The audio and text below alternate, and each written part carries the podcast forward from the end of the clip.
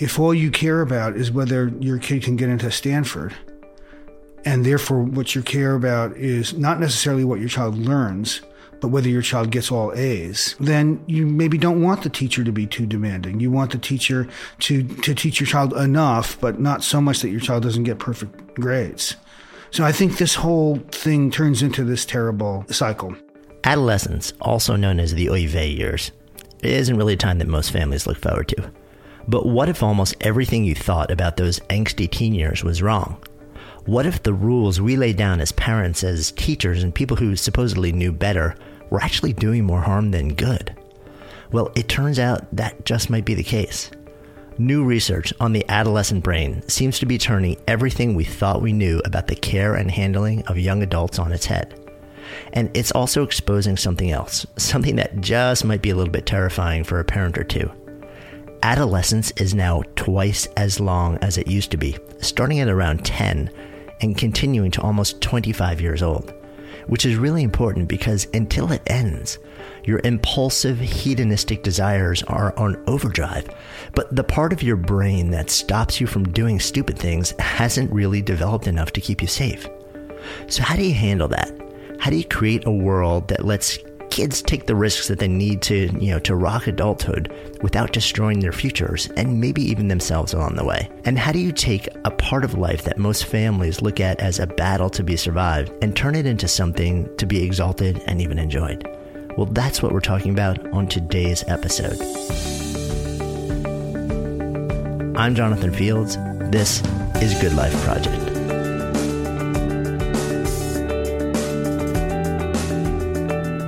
My guest today is Professor Laurence Steinberg. So he's one of the world's leading experts on adolescence, a distinguished professor of psychology at Temple University. He's the author of more than 350 articles and essays on development during the teenage years and the author and editor of 17 books, including his new one, The Age of Opportunity Lessons from the New Science of Adolescence. Put another way, when it comes to angsty adolescents, Larry knows his stuff. Hey, I'm Ryan Reynolds. Recently, I asked Mint Mobile's legal team if big wireless companies are allowed to raise prices due to inflation. They said yes. And then when I asked if raising prices technically violates those onerous two year contracts, they said, What the f are you talking about, you insane Hollywood ass? So to recap, we're cutting the price of Mint Unlimited from $30 a month to just $15 a month. Give it a try at mintmobile.com slash switch. $45 up front for three months plus taxes and fees. Promoting for new customers for limited time. Unlimited more than 40 gigabytes per month. Slows. Full terms at mintmobile.com. Hey there, it's Michele Norris. I'm host of a podcast called Your Mama's Kitchen. When I travel, I'm usually looking for a way to find a taste of home when I'm not at home. And one of the things I love to do when I am at home is entertain. And Airbnb allows me to do that. When I was in California recently, I rented a house that had a great kitchen. And when we were sitting around the table, we we're all thinking, we're in someone else's house. Someone could be in all of our homes as well. If you have a home, but you're not always at home, you have an Airbnb. Your home might be worth more than you think. Find out how much at airbnb.com/slash host.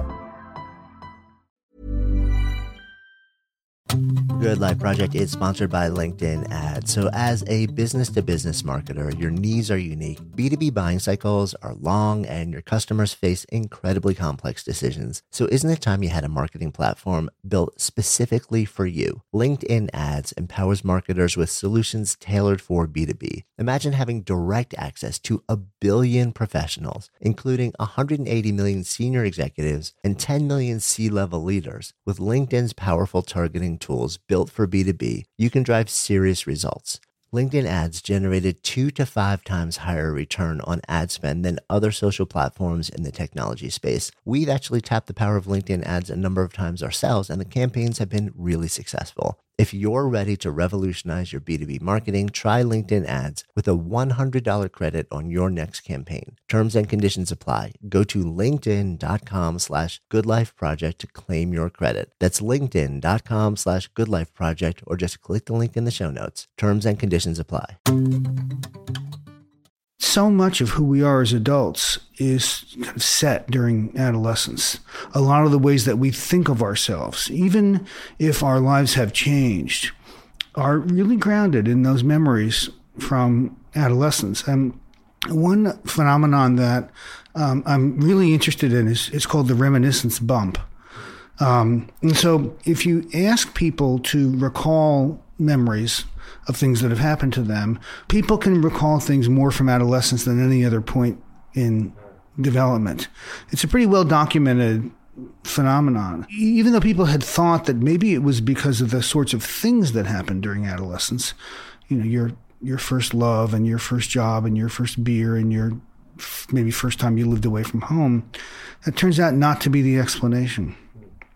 Because even mundane things are recalled better from adolescence Oh, than they are from other times. So what's behind that? I think it's the adolescent brain. I think that the recording device in the adolescent brain um, is set to a higher level of sensitivity. And it's part of, it's a reflection of the, I think, the fact that the adolescent brain is so sensitive to the environment and that people are not even deliberately uh, paying close attention to what's going on in, in their world. then. and I think that it, it's sort of hardwired, it's a hardwired, evolutionarily adaptive feature of adolescence. Because it, I mean, it also turns out it's not just personal events. People remember what they read. They remember the music that they listened to. They remember the movies that they saw. They even remember the news stories that they were exposed to during adolescence more than those from other periods of time. At least from the outside looking in, and from my memory, you know, there was a pretty deeply emotional time. And from the little research that I've done on this, you know, that, that memories are imprinted more strongly when they're connected with some sort of deep emotion. But then what you were saying, which is that even the more mundane things, all, unless there's sort of this umbrella of just a high, a more highly aroused emotional state that just persists, maybe that's in some way involved. Well, we know that the the brain systems that are responsible for our experience of emotions are more easily aroused during adolescence than they are at other points in time. So it's not so much that adolescents are moody compared to adults. It's more that they have higher highs and lower lows. And you're absolutely right. There is some research on the neurochemistry of um, laying down memory. And when a memory is accompanied by strong emotions, it tends to be encoded uh, a little more deeply. And because emotions run stronger during adolescence, it may just make everything Yeah. y- you know encoded more permanently but the you know the sensitivity of the brain to experience during adolescence i think should make us pay attention more to what kinds of experiences kids are having because they're going to have some lasting impact on them Yeah, so take me into this because this is really this starts to really lay the foundation, get to the heart of your work in the recent book. Right. So, this is something that neuroscientists call brain plasticity, which is the capability of the brain to be affected by experience. Um, and know, the brain is plastic at all ages. Which apparently also some like decade or two ago would have been almost heresy to say that, you know, past the early part. That's right. It was still malleable. That's right. But if you think about learning, uh, which we can still do, fortunately, as adults, um, if you learn something and you retain what you've learned, there has to have been some change in your brain, or else you could never get back that information or knowledge. Um, so the brain remains plastic after adolescence, but it's a different kind of plasticity. So during childhood and adolescence, we might think of the brain as being built new brain circuits get laid down and unused ones are eliminated or pruned. Um, there's even the development of new neurons. After adolescence, those things don't happen. They don't happen, uh, at least not not on the scale that they do beforehand. So what you what you find is that brain circuits in adulthood can be tweaked, but they can't really be transformed in the way they are beforehand. Um, to me, that makes adolescence very important because it's the last time in development when the brain is really that malleable. Yeah. I mean, it, it's also interesting that uh, I guess there's sort of like the pop psychology of, of neuroscience these days, and neuroplasticity has become this big buzzword.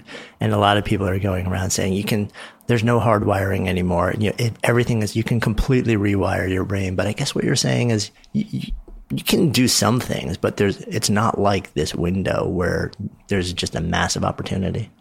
That's right, and and in in the last several years, scientists have actually discovered some of the brain chemicals that change between adolescence and adulthood that create a different kind of neuroclimate in the brain. And so in in in adolescence, the climate is one that favors change and transformation in response to environmental input. In adulthood, the climate shifts to one that favors stability. Uh, I, it's it's almost like shifting your portfolio from you know stocks into bonds as you get older because right. you, you you want more stability. And I think that it makes perfect evolutionary sense. During adolescence, you're you're still learning how to be an autonomous, independent person. You need to be paying attention to your world, especially your social world. Um, but because plasticity is accompanied by some risk, which we'll talk about, um, at some point it's not worth it. It's not worth the risk. So once you've accumulated the knowledge that you need, um, you're probably better off closing that window and focusing more on conserving resources rather than expanding them. Um, so plasticity it, it, cuts both ways. Um, it's because the brain doesn't know the difference between a good experience and a bad experience when it's happening, and so so when the brain is plastic, it can be you know, it's susceptible to, to the influence of positive things in the environment, but it's equally susceptible to the influence of harmful ones. And that's why adolescence is both an opportunity, um, but it's also a time of vulnerability. And, and we see that in, in, in lots of ways. So, I mean, deconstruct the word susceptible to me. I mean, what's the, um, what actually happens in, in, in the brain if there's a negative experience, you're like a deep, some sort of trauma or something during this window of time? What is the danger? Like, what what will this do that creates um, like more of a downside than at a later point in life? And that, I guess the same thing on the upside. Well, on the downside, one of the things that it does is if it's a stressful experience, it causes the release of cortisol. And cortisol in high enough quantities is is toxic to the brain. It eats away at myelin, um, and it interferes with the production of healthy brain circuits that allow for the better transmission of electrical impulses in the brain, and of course that means the better transmission of information. Um, the, the the you know the basic principle is that when you use a, a, a brain circuit, the more you use it, the more ingrained it becomes. And so, if you're learning things and you're repeating them, um, then you're going to be able to retain that learning more because it's going to be more deeply ingrained. Um, and so, if you were exposed to positive experiences during adolescence um, that are that are challenging, um, not so challenging that they're overwhelming, but that are kind of in the zone, um, then that will facilitate the development of brain circuits that allow you to cope with those kinds of, of challenges. Um, but if you're having bad experiences during adolescence, um, those brain circuits that regulate things like negative emotions are also going to become more ingrained and more easily activated in in the future. Hmm. So, which means um, you got to be careful. Um, but I mean, I guess there are a lot of implications to this, right? You know, one is for the kid, the other is also in, in for the parents, um, in understanding how this dynamic unfolds and, and what their role is in it. I mean, yeah, and and I think that you know we can talk about this at the level of the brain, but it, it's just as interesting and helpful to talk about it at the level of psychological yeah, so functioning. You, you know, I mean, I, I think that for a long time, parents thought, or may, may still think, that adolescence is something, you know, to just endure. Mm-hmm. Um, that that's the best you can do. And, you know, I think that sometimes when parents of teenagers get together, they sort of swap war stories about, you know, what they've been through and how they've come out of it maybe and, um, or how lucky they've been that their kid turned out to be such a great kid. Um, but I think what this new view of adolescence holds is is the promise, I think, of the fact that you can still affect your child for the better during adolescence. It's not something that you should just look at as something as a stage to be survived. Um, in fact, I think there's lots of reasons to believe that people can really thrive during adolescence if we stop thinking about it as something just to be endured. Um, I mean, so just imagine how you would behave differently as a parent or as a teacher um, if you if all you thought that the best you could accomplish was was to get through it safely. I mean, you wouldn't invest a lot of, of energy or resources in trying to facilitate the the young person's positive development.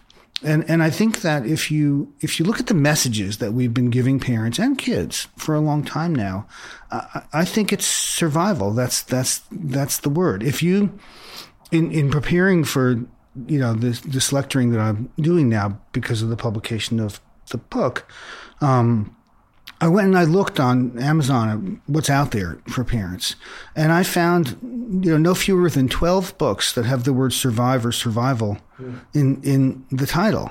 Uh, and then, just out of curiosity, I looked to see uh, uh, what what books uh, for parents of babies relax. I couldn't find a single one that had survived or survived. Right, because you're supposed to be all hopeful and loving. Exactly, but I mean, yeah. anybody that's raised an infant, those first, I mean, I remember as a father, That's those brutal. those first three months are really brutal. I Yeah, mean, no and survival was exactly what was on my mind. Right. You know, you know, when our our child wasn't sleeping as much as we wished he was sleeping, or when he, you know, his nap schedule was convenient for him but not so convenient for us.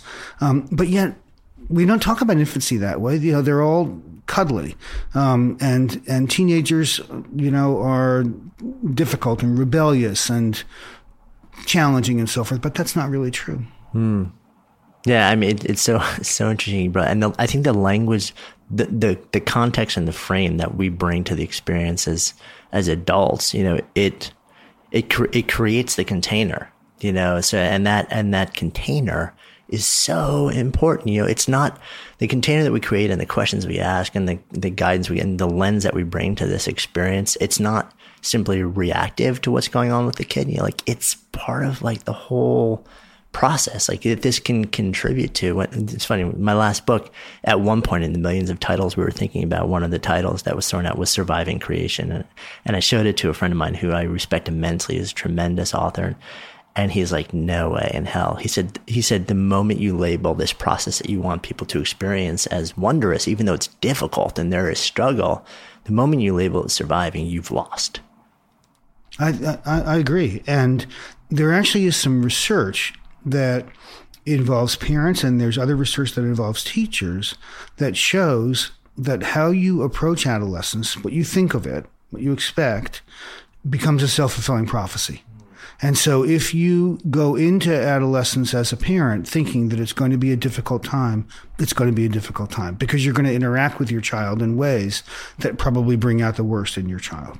Um, and the same thing for, for teachers too. I remember once doing an in-service training for middle school teachers in a big city. And uh, I went over some of what we were learning about the adolescent brain, adolescent cognition, and teacher raised her hand and she asked, wasn't it true that the adolescent brain is changing so much that it's impossible for them to learn anything? And I thought, wow, Wow, from a this is teacher. this is a teacher. This is what this teacher is thinking when she is up in front of her classroom. so it's like why bother having her job if that's your assumption Right, exactly. But you know, nobody in the room gasped. Nobody laughed. I mean, it, was as if this was sort of a normal way to to approach it. And for a long time, you know, middle schools were an educational wasteland in the in the United States. They've gotten a lot better, um, partly as our understanding of adolescence has. Um, has shown that it is not only a time when people can learn, but it's a time when they do learn and learn an awful lot. Yeah, I mean it's it's interesting also. You know, that, that I love this conversation because as I said, um, I'm in I'm in this space uh, like immediately as a parent right now, and I'm you know very blessed to have you know my kid in in a school where actually you know she, she's in eighth grade. She wakes up in the morning. She loves school, So good. right? Because I when I was in eighth grade, that was not me. Like I don't have that memory. It was I couldn't wait to to leave. It wasn't disastrous or bad, but you know, and and as we've met some of the teachers there, there are ones where it's so clear they push the kids harder than they've ever been pushed. They make them work really hard, but at the same time, they do it with such a container of love and compassion that the kids, you know, you would think that a kid who is already going through an angsty emotional time and a lot of change and social change and all this stuff, somebody comes in and pushes them like that academically at the same time, you think they just rebel from that. You're like another grown up trying to like, you know, push me down. These kids line up to be in in the experience of that teacher, which you know initially is kind of counterintuitive, but then once you actually see it, you get it. Right. Um, well, it brings to mind so many different things that I want to say. I mean, the first is that I think for most of us, if we think back to which teachers were our favorite teachers, they weren't the easiest ones. They they were the most demanding ones. I mean, they were demanding, but they were also warm and funny and engaging at the same time, uh, which actually are kind of the characteristics of good parents too. Um, but the other thing I want to say is just to point out how lucky your daughter is, because her experience is unfortunately very unusual in the United States. Um, we all read about these international achievement comparisons and you know where American students are and so on. Um, and, and, and those are important, and I and I do place some faith in their validity. What doesn't get publicized very much is that when those achievement tests are given internationally, they often are accompanied by questionnaires asking students' attitudes about school. Um, so they're not just testing their math skills; they're asking them what they think about school. And one year, they asked kids to rate their school experience on a number of different scales. These were high school students. And American high school students were almost at the top of the world in rating their school as boring. Hmm. They, they, were third out of all the countries that wow. were surveyed. Right. Wow. Um, and then I read this statistic, which just stunned me from a different source. Again, thinking about your daughter only one out of every six American high school students says that she's ever taken a difficult and challenging class. Ever. Just one. Um, and I, you know, and, and, and finally, not, you know, not to bombard you with these numbers, but, you know, nearly three quarters of American high school students say that they would learn more if their schools were more demanding. Um, so yes, I agree with you completely. I mean, people this age want to be challenged. They want to be pushed. They want to see how much they can do and how much they can learn. Um, and if we don't if we don't push them, if we don't demand much from them, we're not taking advantage of this opportunity. So, so what, what, what's happening that we're not? You know, if you look at all those statistics and you know that, that great data that you just shared, and that's not the common experience. The question is why. Well, I think there are lots of different reasons. Um, for one, I think we have gotten so obsessed with testing, um, and that leads to teaching to the test. And when you're teaching to the test, you're you're you're hoping that your students can engage in rote memorization of things so that they can pass the test. And I think this movement to try to evaluate teachers on the basis of their students' performance on these tests isn't helping matters at all. So I think that's that's one. Yeah, and then there's funding attached to that as well. So that's right. Deepens the hole there. Um, I, I think a second is that uh, we we have lost the sense of collaboration that exists that needs to exist between parents and schools. Um, and therefore, I don't think that that many adolescents are getting at home what they need to be engaged in in school, and uh, you know, someone that I was speaking with this morning joked that um, you know they really need to rename the U.S. Department of Education as the U.S. Department of Schools. But education isn't just what takes place in the classroom; it's it's the whole life of the child, including what takes place in the family. Um, and I think that parents are not always doing what they need to do to send their kids to school in a way that makes them more easily engaged by teachers in these challenging um, activities. And, and it's a, it becomes a vicious cycle, right? So if all you care about is whether your kid can get into Stanford, and therefore what you care about is not necessarily what your child learns, but whether your child gets all A's, um, then you maybe don't want the teacher to be too demanding. You want the teacher to to teach your child enough, but not so much that your child doesn't get perfect grades. So I think this whole thing come turns into this terrible cycle. Yeah.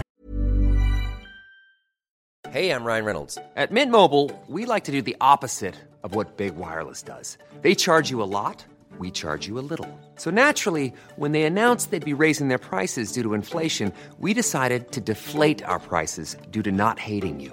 That's right. We're cutting the price of Mint Unlimited from $30 a month to just $15 a month. Give it a try at mintmobile.com slash switch. $45 upfront for three months plus taxes and fees. Promote for new customers for limited time. Unlimited more than 40 gigabytes per month. Slows. Full terms at mintmobile.com.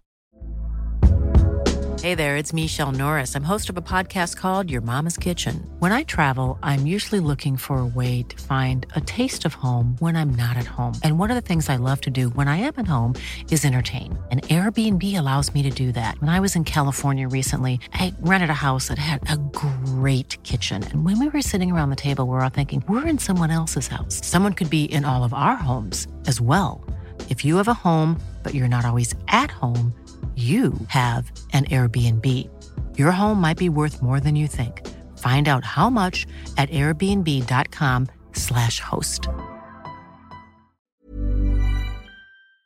Good Life Project is sponsored by LinkedIn Ads. So, as a business to business marketer, your needs are unique. B2B buying cycles are long and your customers face incredibly complex decisions. So, isn't it time you had a marketing platform built specifically for you? LinkedIn Ads empowers marketers with solutions tailored for B2B. Imagine having direct access to a billion professionals, including 180 million senior executives and 10 million C level leaders. With LinkedIn's powerful targeting tools built for B2B, you can drive serious results.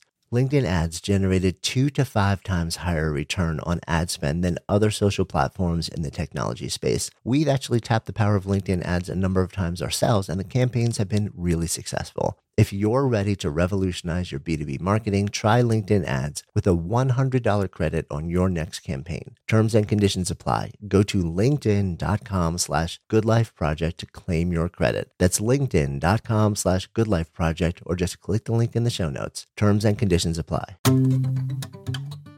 Good Life Project is sponsored by Lexus GX. So, have you ever owned something that inspired you to just up your game? For me, it was this high end mountain bike. I love the ultralight frame, the suspension, the precision gearing, and I realized it deserved to be ridden to its full potential. So, I started training harder so I could experience the joy it could give back to me. And it paid off. That bike helped me discover just new levels of performance and straight up joy. When we own exceptional things, they inspire us to do exceptional things. The all new Lexus GX has an exceptional capability that will have you seeing possibilities you never knew existed. Its advanced technology and luxurious interior mean that wherever you go, you'll never go without. Imagine tackling rugged landscapes with the available 33 inch all terrain tires and multi terrain select, then unwinding with the available front row massaging seats. This is a vehicle that inspires you to go further to live up to its full potential. So why settle? Live up to the all new Lexus GX, luxury beyond limits. Experience amazing at your Lexus dealer.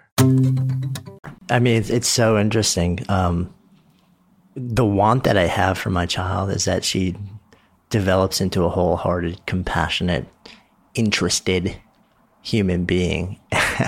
I, it's just so, you know, I, I don't really care a whole lot about grades because, you know, that's like, it's secondary. Like to me, that's, it's just not a metric which can determine success under the way I would define it, which is not, you know, sort of like maybe the traditional way.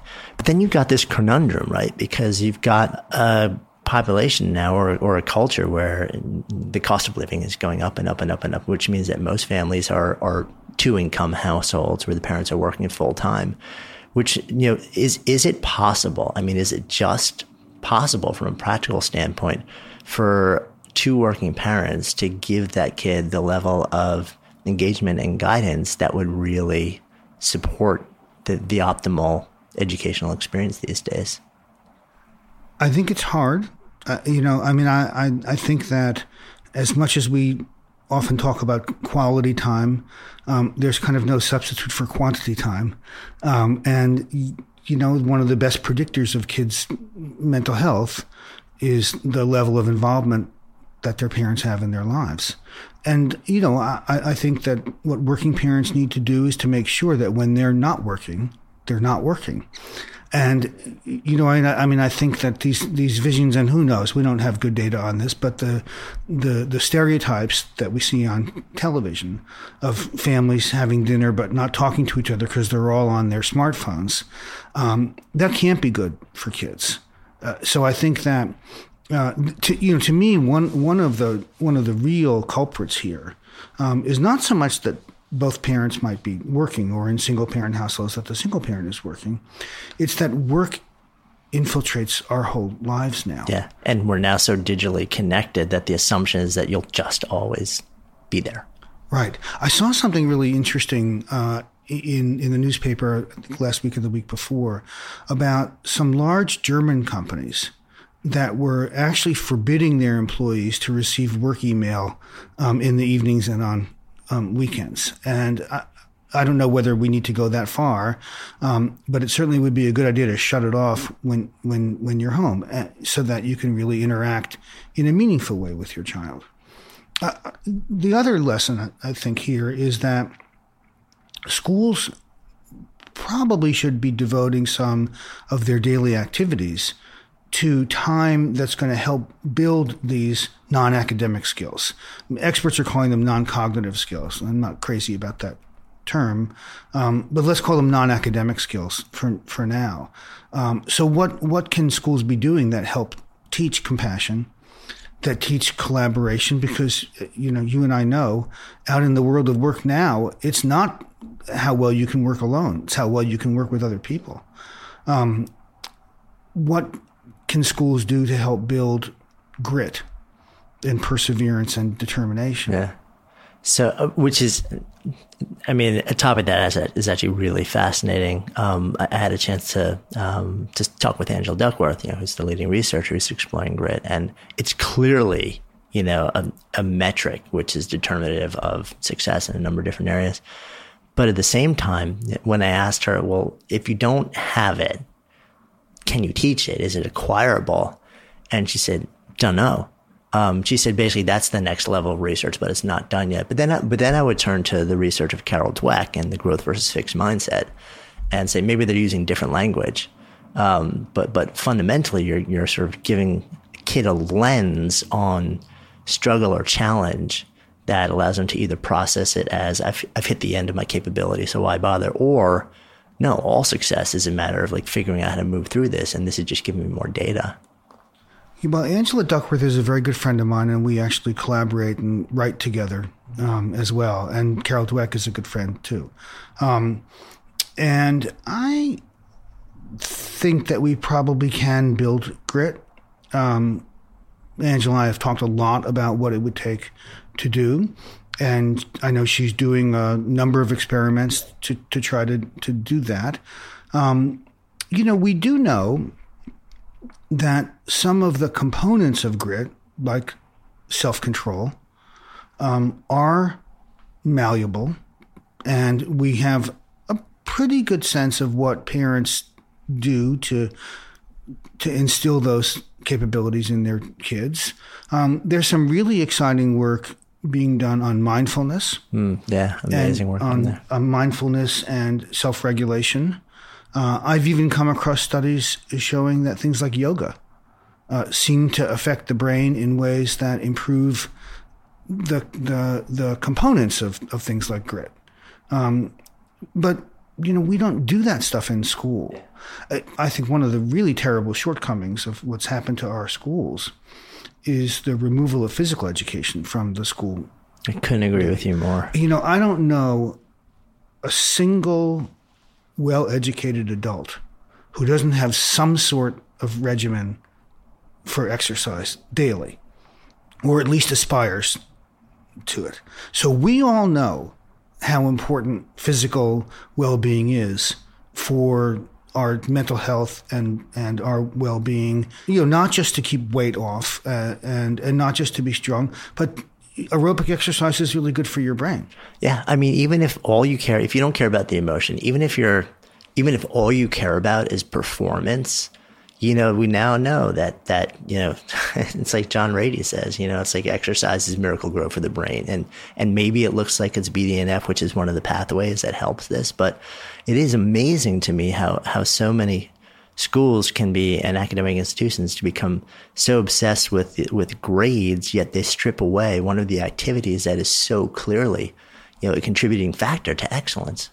It is just um, it is just amazing. I mean, if you if you were to go to school personnel and say, okay, here's one activity that's really going to improve your students' performance, and it's letting them run around for an hour you know, a day, or play basketball, or volleyball, or you know, whatever. It doesn't really matter. They say we don't have time for it. How can you not have time? How can you not have time for it? That is going to contribute much more to kids' math achievement and verbal achievement than another 45 minutes of math instruction is is going to do. Right. Let alone if you want also, you know, make, how do you make classroom management easier? You know, like the effects that's going to have on kids' moods and just their their outlook and their you know social approach. Right. but I mean, if if we as educated adults recognize this, why aren't we giving this opportunity to our kids? It, it, it really doesn't make any sense at all. One of the things that we could replace, at least in part, in school. Um, is classroom based health education, which doesn't do very much at all. I, I think it's important that kids understand you know, certainly sex and drugs and different kinds of risky behavior and the dangers of that. Um, but we spend an awful lot of time, lot of hours teaching those things. And the evaluations of those programs show that they, they have an effect on what kids know, but they don't have much of an effect on how kids behave. And if we were to spend time focusing instead or combining some of that with activities that are going to help build self regulation, we're probably going to make more progress in reducing rates of drug and alcohol use and un- unsafe sex in kids. So you, we, have kind of danced around also one word which we haven't kind of laid out there, but let's go there now, which is which is I guess risk or risky behavior in adolescence. You have an interesting lens on this also, and how adolescence affects. Um, you, you, know, we talked a little bit about self-regulation, but not a lot. But self-regulation and and risky behaviors and how it changes in that window compared to after. I'm Jonathan Fields, and this is Good Life Project. Our guest today is one of the world's leading authorities on the adolescent brain, Professor Laurence Steinberg. We're talking about how breaking research is changing nearly everything we assume to be true about adolescence and how to turn it from a period of deep pain into one of grace and connection and maybe even joy. So, at puberty, the brain is bathed in sex hormones. And one of the things that we know now uh, is that sex hormones affect the way the brain develops. They don't just affect our sex drive and the way our bodies look, um, or the way our reproductive systems function. One of the interesting effect of effects of puberty on the brain is to intensify our experience of pleasure. Um, and and puberty does this by increasing brain activity involving the neurotransmitter dopamine. Dopamine serves many functions, but one of its most important ones um, is in the experience of pleasure, the experience of reward. Um, and there's more dopamine activity in the brain's reward centers during adolescence than at any other point in development. I'm curious, is, is there any data on whether it's gender specific also? It is more it's not gender specific, but it's more linked to testosterone than to estrogen. And so the effect uh, that has been seen in animals, at least, is, is stronger for males. But remember that both, both male hormones and female hormones increase at adolescence just in different amounts.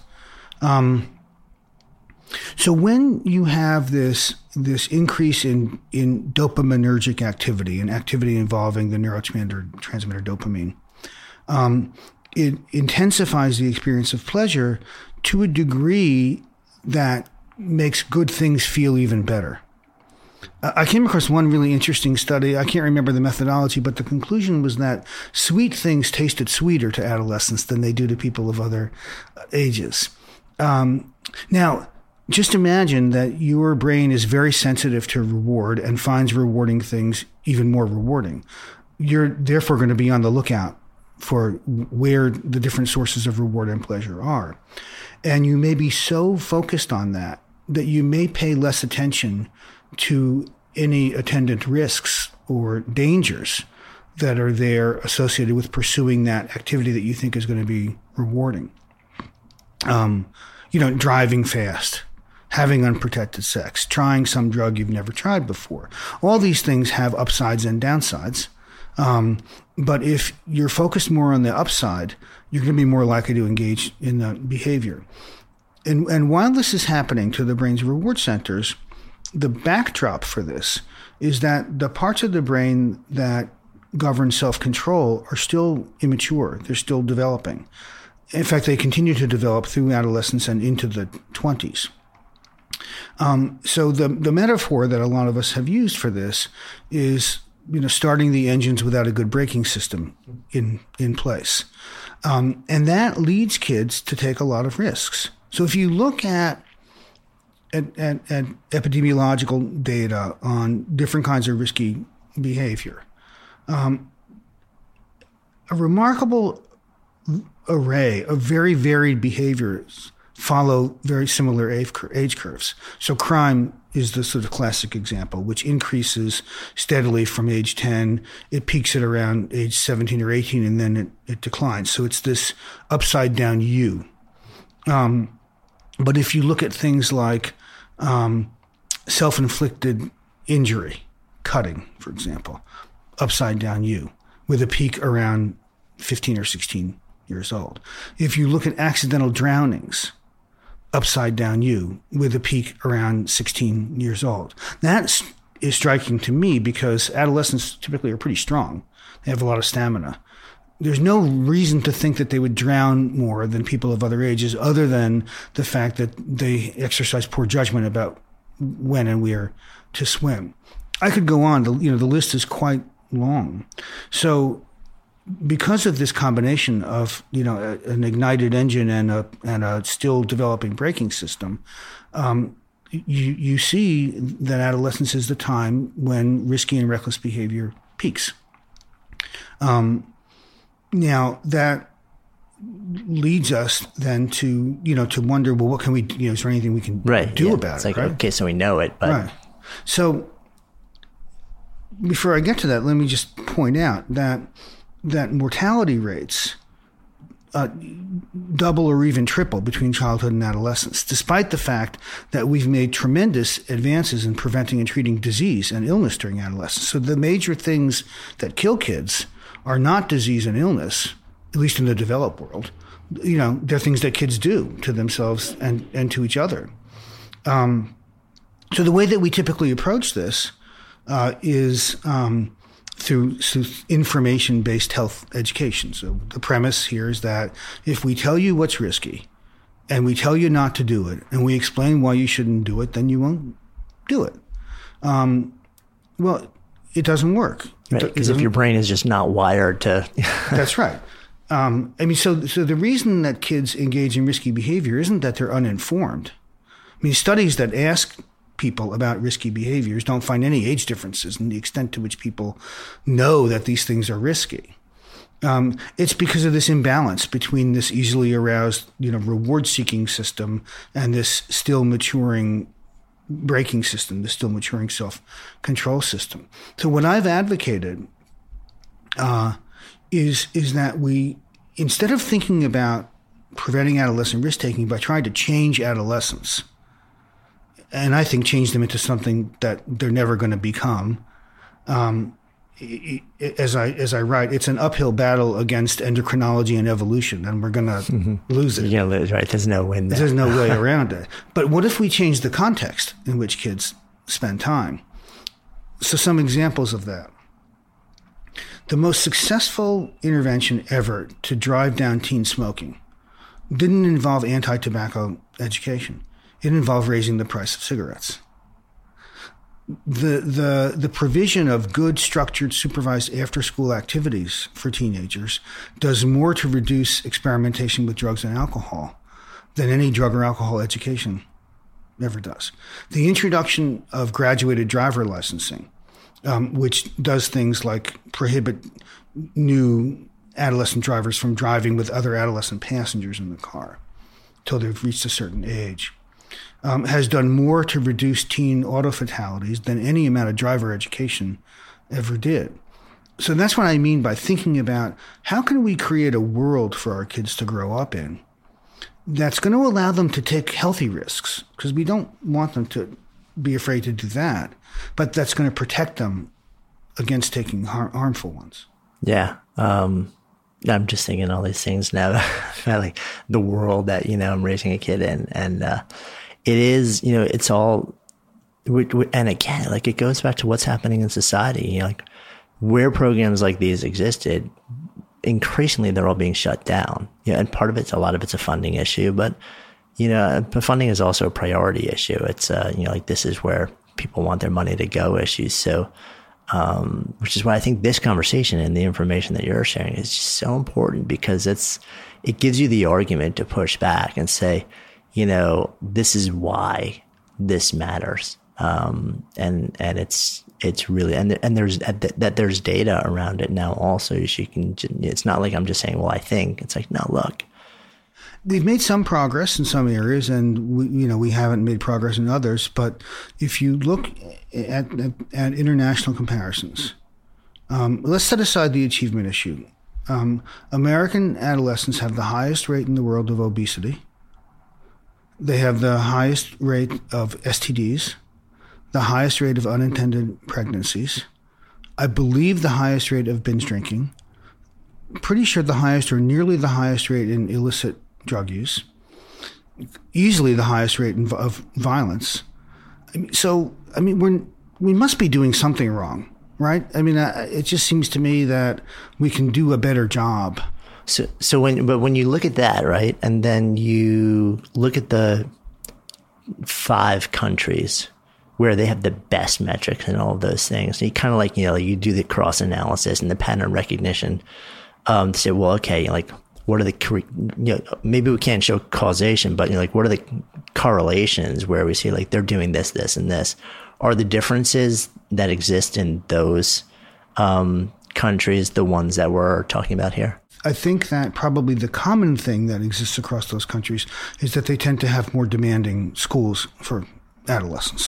Good Life Project is sponsored by Lexus GX. So, have you ever owned something that inspired you to just up your game? For me, it was this high end mountain bike. I love the ultralight frame, the suspension, the precision gearing, and I realized it deserved to be ridden to its full potential. So, I started training harder so I could experience the joy it could give back to me. And it paid off. That bike helped me discover just new levels of performance and straight up joy. When we own exceptional things, they inspire us to do exceptional things. The all new Lexus GX has an exceptional capability that will have you seeing possibilities you never knew existed. Its advanced technology and luxurious interior mean that wherever you go, you'll never go without. Imagine tackling rugged landscapes with the available 33 inch all terrain tires and multi terrain select, then unwinding with the available front row massaging seats. This is a vehicle that inspires you to go further to live up to its full potential. So why settle? Live up to the all new Lexus GX, luxury beyond limits. Experience amazing at your Lexus dealer. Imagine the softest sheets you've ever felt. Now imagine them getting even softer over time. That's what you'll feel with Boll and Branch's organic cotton sheets. In a recent customer survey, 96% replied that Boll and Branch sheets get softer with every wash. Start getting your best night's sleep in these sheets that get softer and softer for years to come. Try their sheets with a 30-night guarantee. Plus, get 15% off your first order at bollandbranch.com. Code BUTTERY. Exclusions apply. See site for details. Um, one thing that I find interesting and perplexing, and I've not been able to get a good answer about this, I wonder what you think, is in the international competitions, our elementary school kids are typically at the top of the list. And our middle school kids are kind of in the center of the distribution. And our high school kids are at the bottom of the list. So it's, it's, it's not that we have a terrible education system in this country. It's that there's something the matter with the way we educate adolescence. You know, okay, so here's my, you asked me. Yeah, yeah. um, completely, no data, just completely anecdotal. But um, when we, in, in, there's like a rite of passage in New York City where there are great elementary schools in New York City, public elementary schools where my daughter went. There are very few um, middle schools in New York City that parents tend to feel comfortable um, sending their kids to. So when yeah, that, that very often is the point where a family, if if you have the means or you know whatever it is, to you know you start to go out and you interview at different private schools.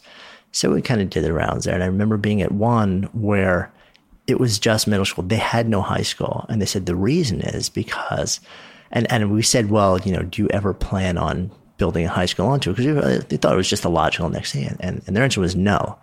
And they said, you know, basically, if you look at the landscape of middle schools in New York City, it's, it's without using the word, they said kind of a wasteland. It's basically the, the philosophy underlying is let's just, it's survival.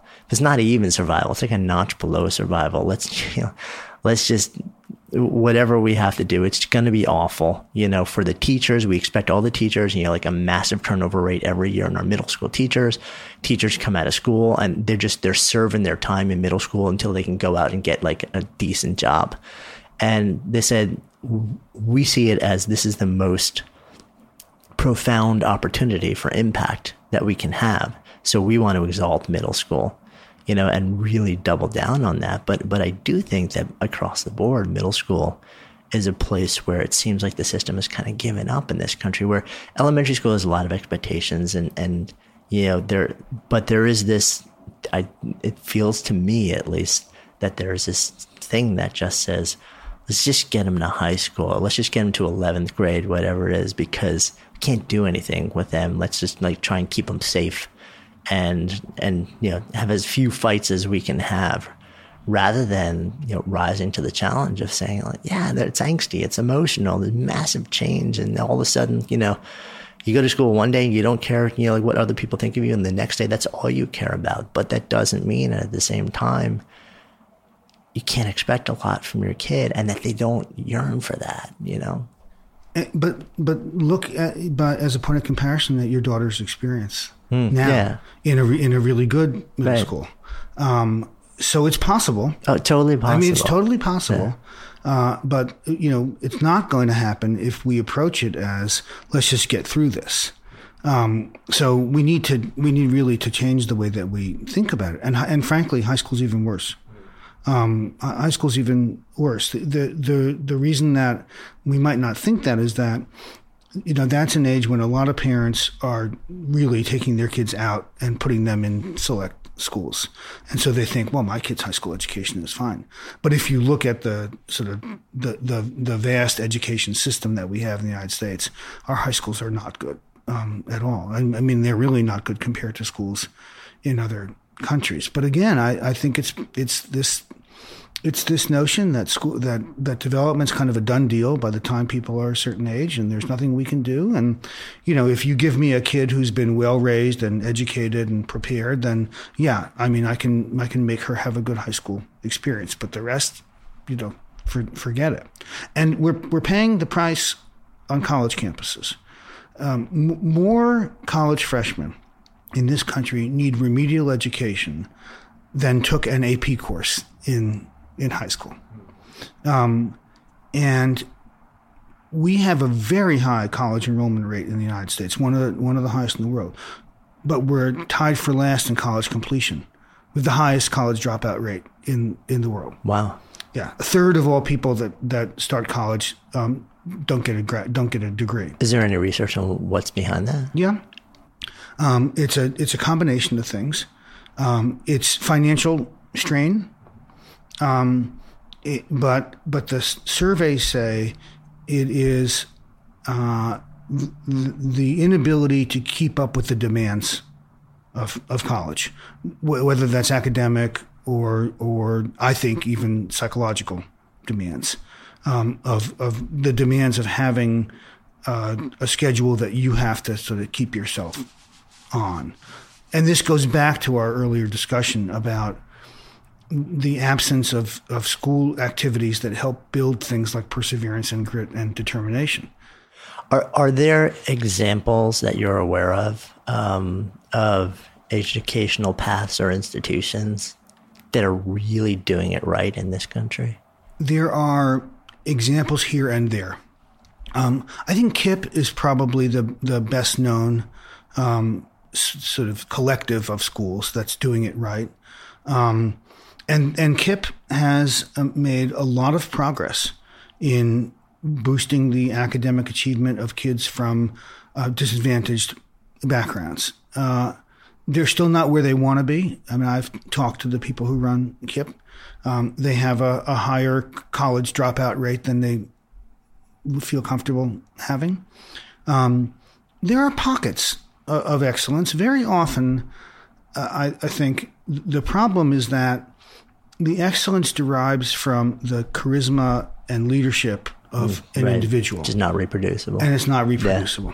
And that's that's part of the problem. And and you know, because we don't have a national curriculum, we don't have national standards. We give so much uh, a room to local districts to do what they want to do. And I think you know, and you have some very creative ones where they're doing great things, but you have a lot where they're not doing what they what they ought to be doing. I mean, you know, you've got teachers who are cheating, you know, to to make their kids' test scores look better. And this, these aren't isolated instances happening in lots of lots of cities around the United States. Um, you know, we don't want our kids in schools where that Yeah. stuff is going on. One of the things you talk about also is um, the how the, how adolescence is shifting, and also how that's leading to a sense of um, of inequality, income inequality. Take me through this. Yeah. Um, so adolescence is is being stretched at both ends. It starts earlier because puberty is happening earlier and earlier. Um, you know, the the average American girl got her first period at, in when she was f- 14 and a half at the beginning of the 20th century, and it's 12 today. So it's really fallen quite substantially. And there have been comparable declines for boys as well. Um, at the same time, the end of adolescence is being delayed as um, individuals take more time moving into the conventional roles of adulthood. So if you if you do the math, it looks like adolescence is about uh, you know a 15 year period in development now. About twice what we actually thought it was. Exactly. And and and actually, you know, mathematically, it's twice what it was in the 1950s, and three times as long as it was in the 19th century. Um, now, I don't. I'm not one of those persons who believes that it's taking longer to move into adulthood because people are lazier. Um, I don't think it's that at all. I think that it's a changed economy and a changed labor force, and people need to stay in school longer, which makes them financially dependent on their parents longer and less able to earn income that will allow them to establish an independent residence and all that stuff. And people, you know, are postponing getting married, and that leads them to postpone becoming parents. Um, but it's not because they're lazy at all. Uh, but in a world in which you need a college degree to get even a decent paying job, um, that means that you've got to be prepared to stay in school until at least the age of 22 and probably more like 24. The average four year college degree now takes six years. Yeah, I recently heard that. and Yeah. I was kind of like, wow. Right. So, so who's able to stay in school that long? Um, well, it's people that have really strong self control, really good delay of gratification, um, really good prefrontal cortical systems, um, really good supports and resources in, in their worlds. Um, and those are all things that are in shorter supply among people that come into life in poverty. Uh, and what's happening is that that kids who grow up in poor families are less likely, for all kinds of reasons, to develop the kinds of psychological strengths that are needed to succeed in a world in which you've got to be able to stick it out in school for so many years. And it, it, I think that that is contributing to income in, inequality. Um, it, it, you know, I write about a, a, a different kind of capital. You know, we've heard of human capital and social capital, and I talk about neurobiological capital. And that's the and that's the capital that you have to keep your brain developing in important ways. And I think that a, a lot of that capital comes along with um, economic advantage. I mean, it makes sense when it's just sort of like a logical linear argument when you lay out like that. But but but the, I think the point is that in a world where you once could get a good job, if you dropped out of school when you were 16 or 17, or just graduated from high school, it wasn't so terrible to do that. But now, I read I read recently that the advantage conferred by a couple of years of college in terms of earnings and labor force uh, success has pretty much disappeared. It used to be the case that people that got a couple of years of college or a community college degree, associate's degree, um, did better than people that just had a high school diploma. They're almost about equivalent now. So it's not just enough to go to college. You got to graduate from college. And that's where we're not doing a very good job. Mm. Yeah, and you factor in six years and also just the cost of college becoming astonishingly high. Um, Temple, where I teach, um, just started a program where they will guarantee that you will have the courses available to you that you need to graduate in four years. And you, you know, students can sign up for this. And I think in our new entering class, something like 85% of the students signed up hmm. for this program. I think it's called Fly in Four or something like that. Interesting. and in a way, I mean, you, you never like to sort of attribute, you know, um, negative uh, motivation to him, but you know, there is a motivation to keep kids, purely a financial motivation to keep kids longer because it's just more money. But in terms of actually like what you're trying to do and the core mission of growing and getting kids out there and having great opportunities and contributing to society, you know, it does make sense to say, okay, let's let's move people through and let's get more people who are actually leaving who are coming. Yeah, I mean, I'm by nature. Uh, uh, I can be a cynical person, but I've never heard anybody say that we want kids to not get the courses they need to graduate so we can get more money from them. I, I, I don't. Yeah, I, I can't. I, I would, would never imagine attributing that. Yeah. yeah. Um, such a fascinating conversation. Um, for purely selfish reasons, I'd like to keep it going for a long time, but I can't because we're sort of rounding on an hour now. Normally, I, I wrap up every conversation by asking um, what it means to you to live a good life, and I'm going to ask you that. But also, I think this conversation will be relevant to so many parents. Um, so I want to I want to offer up a precursor to that question, which is for for those parents who are listening to this conversation, and they're they want nothing more than for their child to have a good life. Um, what should they be focusing on? What are the big rocks in that? I think they should be focusing on uh, parenting according to a style that I've described called authoritative parenting, which is parenting that combines warmth and and firmness.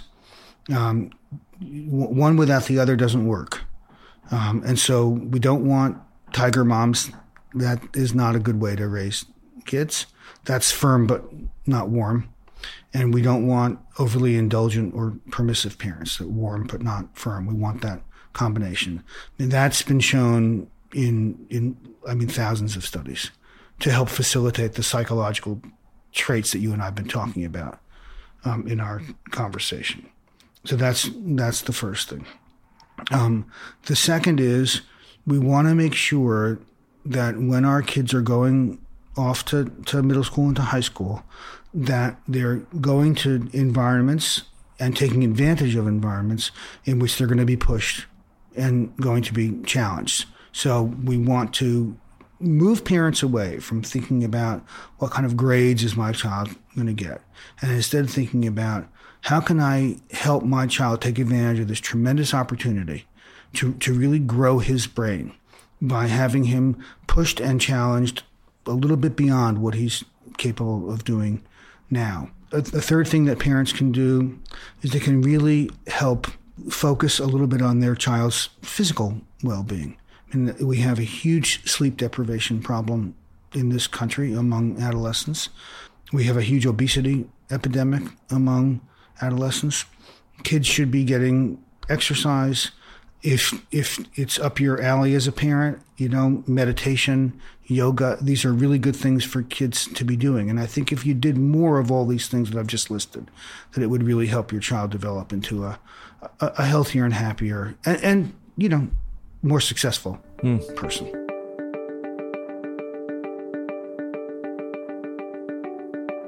sitting across from you for an hour, not knowing you beforehand, you're it's clear just by your body language and your presence that you are doing something which you really believe in is meaningful and you love. So if I offer the question out to you, what does it mean to you to live a good life? I think to be engaged in something that you feel passionate about that has some broader benefit than just benefiting yourself. That's what gives me the most pleasure in my life. I'm really fortunate to have the career that I've had, not in terms of accomplishments, but in terms of opportunities to explore things and I hope in some small way to make a difference to improve the, the lives of families and kids. That's what I set out to do when I decided to do this, and that's what I've been trying to do. Mm, wonderful. Thank you so much. Enjoyed the conversation. Thank you, Sylvain. Thanks so much for listening to Good Life Project. If you liked this episode, we'd be so grateful if you'd share a quick review over on iTunes. It helps us get the word out to more people and make a bigger difference in the world. And while you're there, be sure to subscribe so you never miss an episode. I'm Jonathan Fields, signing off for Good Life Project.